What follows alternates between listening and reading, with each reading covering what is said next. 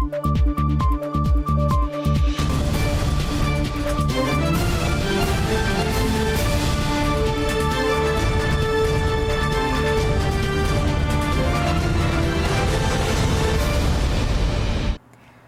键时刻带您迅速掌握潮流趋势，欢迎您收看《财经趋势四点零》，我是唐吉安。首先看到台湾本土第一枚发射的火箭在七月十号点火升空，总统蔡英文赞赏这是台湾太空技术很重要的突破。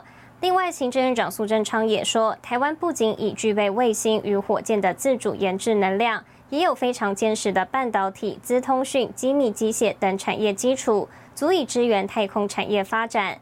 他盼望太空经济成为台湾新的护国群山。三、二、一，点火！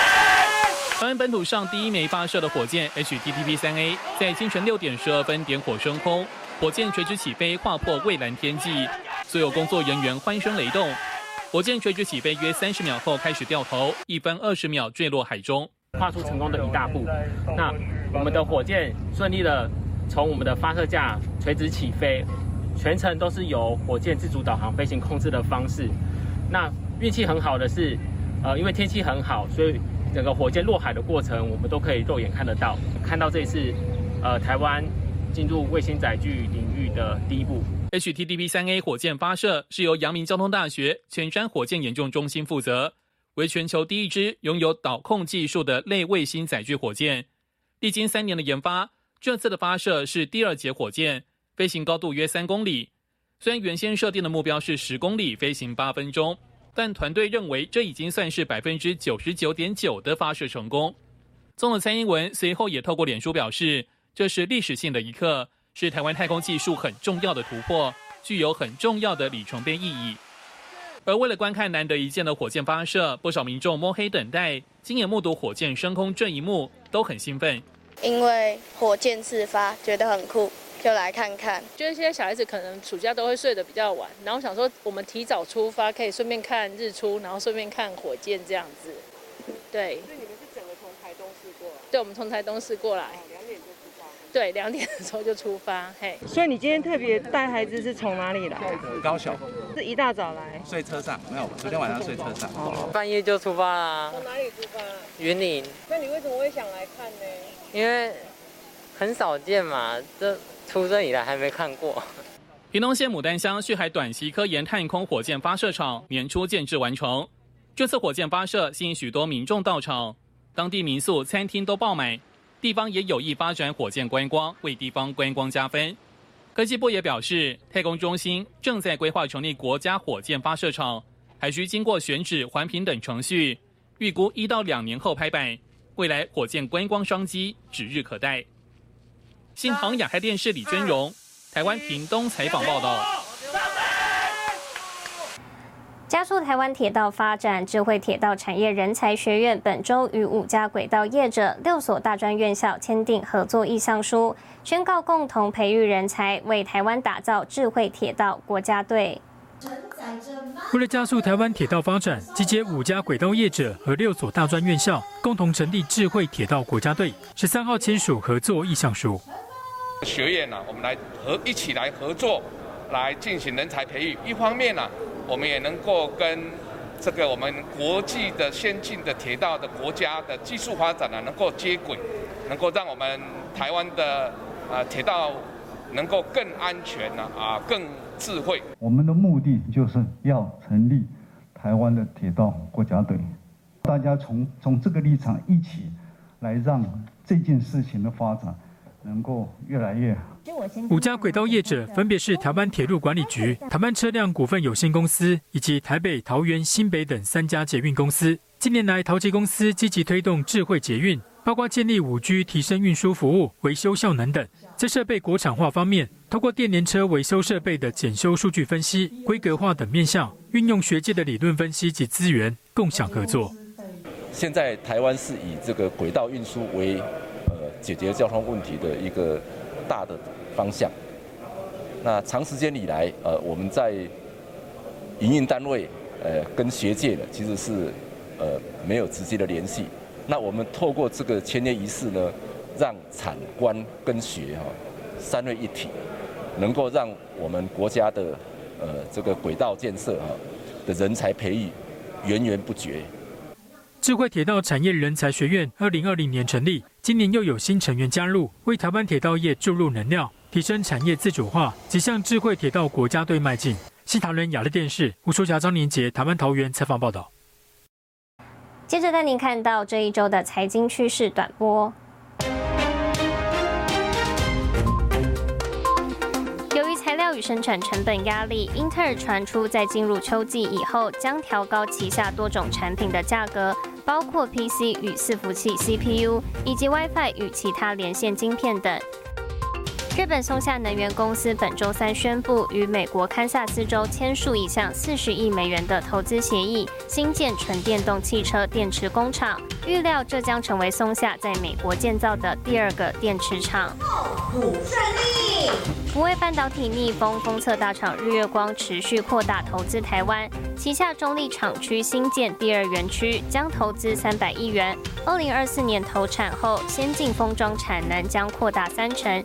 业者看好车用、五 G、高效能运算等半导体应用持续成长。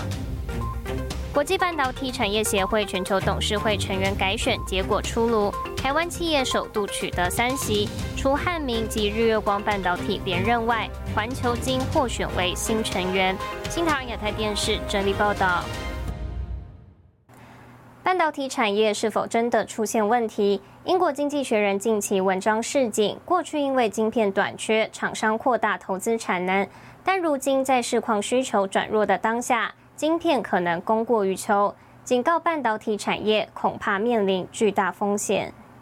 半导体巨擘台积电、英特尔、三星积极扩大产能，未来还要继续投资。不过，英国经济学人以晶片制造商是否会陷入大规模的萧条为标题，市井需求转弱，晶片供给过剩，产业融景可能面临大型破灭的风险。你有没有注意到已经短链化的一个发展，就是对需求预估不敢太长啊？对。那一旦有就觉得需求增加之后，就大幅度增加，然后一发觉有问题的话，哈，大家就一怕上一次的部分的话，手扣的货还不敢放，但是都是密切注意，订单库存已经高出原先预期了，所以开始快速的做订单，而且是历史的高峰。产能供过于求，恐怕真的狼来了。去年炙手可热的加密货币挖矿商机进入寒冬，显卡晶片报价打对折。二零二二年全球 PC 的出货量可能下降百分之八，占了晶片需求两成的智慧型手机，中国市场出货就大砍三分之一。供给面来讲，二零二二年底晶片可能开始出现产能过剩，加上二零二二到二零二四年还有五十八座新厂即将动工，全球晶片的产能增加多达百分之四十。专家分析，尤其成熟制程可能面临严重的库存过高叠加压力。我们已经很明显看到这个面板的需求大幅度下降这个部分，所以面板需求大幅度下降，哈，那会连带的。好，这个整个出货像 driver IC 哈这个部分的话，就明显的调降，会产生问题的不是在最高精密的这个部分，而是在这个呃二十纳米到四十纳米中间的这个部分的话，会有比较大的一个呃变化。南韩大厂三星就传出考虑调降记忆体晶片报价。经济学人报道也指出，百分之七十五的半导体原先在亚洲生产，而各国如今都想把晶片制造带回本土。地缘政治因素也持续影响半导体供需，可能打乱本来就已经复杂的供应链。新台电视王冠林、沈维彤，台湾台北综合报道。即使面对半导体产业衰退的担忧，晶圆代工龙头台积电的第二季获利仍创新高，甚至调高全年营收展望。今年仍将推动四百亿美元支出计划，还被专家形容这就像是一剂抗通膨的强心针。台积电十四号召开法说会，由董事长刘德英、总裁魏哲嘉共同主持。第二季台积电合并营收五千三百四十一点四亿元，每股获利九点一四元，创下历史新高纪录。展望第三季，美元营收将季增百分之十一点二，介于一百九十八至两百零六亿美元，也高于外界预估的季增百分之六到百分之八。Device momentum in smartphone, PC and consumer end market segments, we observe the supply chain is already taking action and expect inventory level to reduce throughout the second half 2022. Our expectation is for the excess inventory in the semiconductor supply chain to take a few quarters to rebalance to a healthier level. We expect our capacity to remain tight throughout 2022 and our full year growth to be mid 30s% in US dollar terms. 魏哲嘉在法说会中指出，尽管库存正在修正，台积电已经准备好面对这段充满不确定的时期。台积电二零二二年资本支出四百亿美元，部分挪后到明年。高层预期明年的产能利用率依旧维持健康，中长期成长深具信心。Even that all the uh, electronics uh, com, uh, devices even the growth is uh, flattish or some kind of a low single digit, it's still growing. It's still growing. And combined with all this and uh, our value setting with our customer, so we are confident to say 15 to 20% CAGR is achievable. 外界也关注先进制程进度。台积电表示，三纳米下半年量产将成为未来主要成长引擎之一。二纳米研发按照进度。至于美国厂区五纳米设厂计划，传出成本不断攀升。刘德英对外表示：“Yes, I did mention that the the cost in the fab in U.S. is higher than we expected, and we did we does we did confer these information to the.” Uh, to the uh, government uh, at the location. Also, we don't want to limit this fab into specific set of customers. So, no, we at this point we do not plan to have a joint venture arrangement in the U.S. 尽管美国晶片法案尚未过关，但刘德英说，成本不是唯一考量，将持续与州政府、联邦政府沟通。目前没有合资设厂计划。新唐人亚太电视沈维彤，台湾台北报道。 三星先前宣布领先台积电大规模量产三纳米晶片，双方角逐持续受到关注。而近日却传出，三星明年预计推出的旗舰系列新机将放弃使用自家的处理器，改采由台积电四纳米生产的高通下世代处理器。外媒点出，是因为三星自家处理器表现不如预期。三星 Galaxy S 二十二系列机种被用户反映出卡顿、GPS 失灵等问题，而这些 bug 恰巧都出现在自家研发的处理器版本。而明年三星预计推出的 Galaxy S 二十三系列传出将放弃使用自家处理器。According to one of the most trusted sources on the planet, Mingshiko, the Galaxy S23 series could be powered completely by Qualcomm Snapdragon 8 Gen 2 chip. The reason for this has been obvious for so many years. Samsung Exynos has always been weaker than Qualcomm chips. Even the upcoming Exynos 2300 cannot compete with Snapdragon 8 Gen 2 in all aspects when it comes to power efficiency, when it comes to general performance. 高通新款处理器渴望以台积电四纳米制程打造，但这并不意味着 三星将彻底抛弃自家处理器。近期，三星率先台积电大规模量产三纳米晶片，但日经亚洲评论，即便在激烈竞争下，三星看似取得重要领先，但后续还有很多面向值得观察。我认为呢，一切的结局还是定在良率上面，谁能够在良率先突破，谁呢就能取得领先。台积电呢，在三纳米的时候，为什么选择用骑士长效电晶体？主要的原因就是呢，它有把握使用 FinFET 可以做到高的良率。日媒也点出，三星并没有透露目前的订单量跟客户讯息，遭外界质疑客户到底是谁，因为购买首批晶片的客户能够证明晶片的水准。金腾云亚太电视之前李兆廷玉整理报道。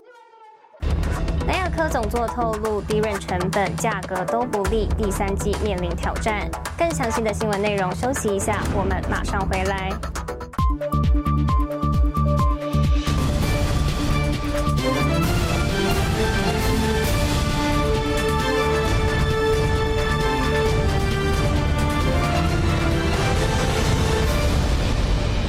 欢迎回来。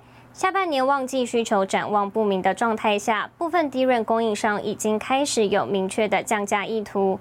低润大厂南亚科总经理李培英在法说会上表示，下半年低润市场受到高通膨、俄乌战、中国疫情风控等变数影响，将持续面临修正。低润大厂南亚科公布第二季财报数字，尽管平均售价以及销售量都季减，但新台币贬值助攻，让毛利率达到百分之四十四点一，相较于第一季增加零点二个百分点。但展望第三季，总经理李培英表示将面临挑战。成本可能看起来，连物料、设备啊、电价都在涨，对不对？哦，然后这个价格可能看起来是往往下跌的状况。所以看起来第三季的毛利是啊下修的几率是蛮高的。南亚科观察市况，手机出货量因为高通膨转为负成长，在 PC 部分消费性机种需求减缓，伺服器部分数据中心终端需求成长动能是各市场之冠，但通膨加上整体经济情绪趋缓，也将受到影响。这个领域目前为止还算好，哈，还算还算是。每个市所有市场里面最稳健的一个市场，因为整个通膨的因素影响消费者信心，这个每个区块每个产业都在趋向保守的状况，啊，应该不会有任何一个啊市场有。被排除在外，应该迟早也会受到影响。南亚科总经理李培英表示，高通膨、俄乌战以及中国风控影响等不利因素，导致需求减弱，市况短期修正。但低润是智慧化的关键零组件，五 G、AI、云端以及网通等应用，长期仍看好。新唐人亚太电视林玉堂、张文婷，台湾台北报道。股王大力光举办法说会，受惠下半年手机拉货带动下。大力光执行长林恩平表示，七八月出货量将逐月增加。后来在部分外资调升目标价之下，大力光本周五股价开高震荡走高，一度上涨一百零五元，重返两千元关卡。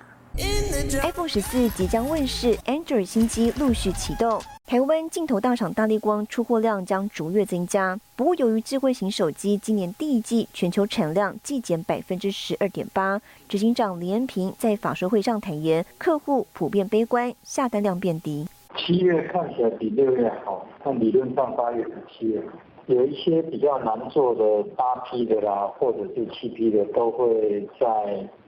第三季、第四季比较多一点了，但是量会多少要看卖的怎么样。project 的 number 变多了，但是呃，所有的客户都很悲观。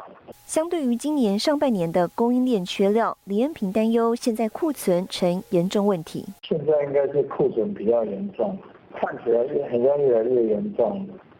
因为卖的不好。由于进入传统淡季，加上中国封城停工，大力光第二季营收九十六点七五亿元，季减百分之四点五一，每股纯益为三十七点零六元。不过毛利率季增二点四二个百分点，来到百分之五十五点八，是连四季毛利率下滑之后首次回复季成长。而原定明年中将落成的台中新厂，因为建筑缺工等问题，时程延迟，预计明年第三季底才会正式启动。但该买的设备都已经下单。新唐人亚太电视之前李兆廷于台湾台北采访报道。接下来带您浏览这一周的重要财经数据。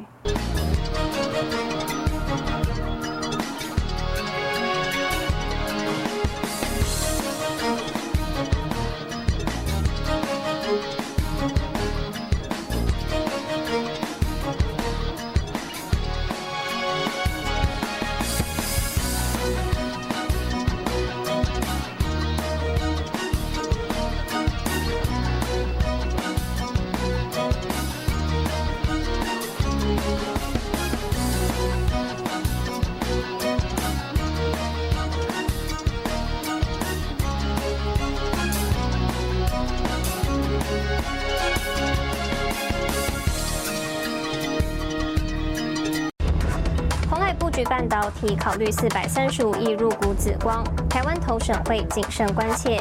更详细的新闻内容，休息一下，我们马上回来。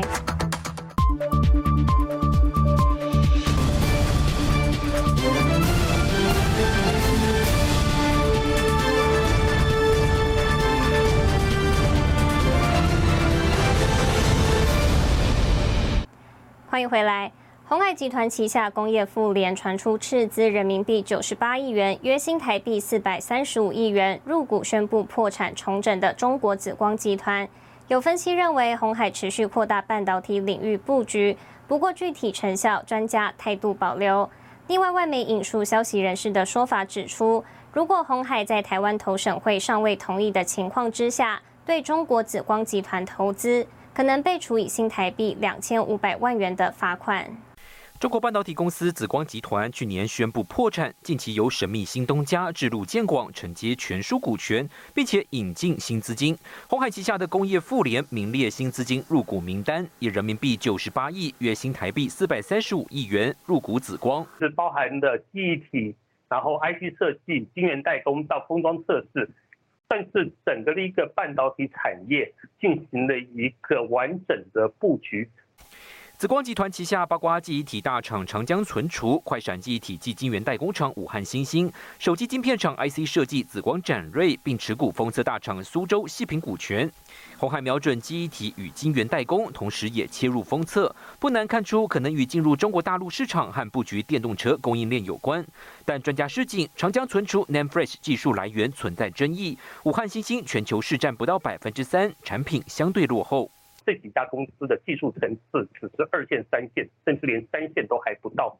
然后第二个方面来讲的话，红海本身对于未来的紫光集团的影响力，我们猜想也是相对有限的。这样子的一个情况之下的话，其实这一次的一个投资未必能够称得上是一手好棋。红海入股紫光成效有待审视。经济部投审会十二号表示，红海投资入股紫光涉及敏感技术领域，红海必须向投审会提出申请。关键技术小组也将就财务面以及技术面进行审议。新台电视胡宗汉、沈维彤，台湾台北报道。上个星期有消息传出，美国正在要求荷兰半导体设备制造商艾斯摩尔禁止向中国出售生产成熟制成晶片所需的深紫外光微影设备。十三号，荷兰外长向媒体证实了这一消息。美国彭博社报道，荷兰外交部长胡克斯特拉十三号证实，荷兰和美国正在讨论阻止荷兰半导体设备制造商艾斯摩尔向中国出售技术。胡克斯特拉表示：“我可以告诉你的是，当某些商品在全球范围内具有更广泛的战略意义和影响时，你与朋友经常联络很合理。当然，你们有关于这方面的对话，我们也有。” if China can't get access to it through ASML, which provides about 95% of this uh, equipment, has a 95% market share globally, it really could put the brakes on their ability to catch up with the U.S. DUV 深紫外光微影技术是生产汽车、手机、电脑，甚至是机器人晶片时最常使用到的设备。如果荷兰政府同意美国提议，将对中芯国际、华虹半导体等中国晶片制造业者造成严重打击。新唐人亚太电视池千里、张麒麟综合报道。带您看到下周有哪些重要的财经活动？十九号，欧元区核心通膨率；七月二十，特斯拉联合航空发布财报；七月二十一，日本、欧洲央行利率决议；七月二十二，推特发布财报。谢谢您收看这一周的财经趋势四点零，我是唐吉安，我们下周再见。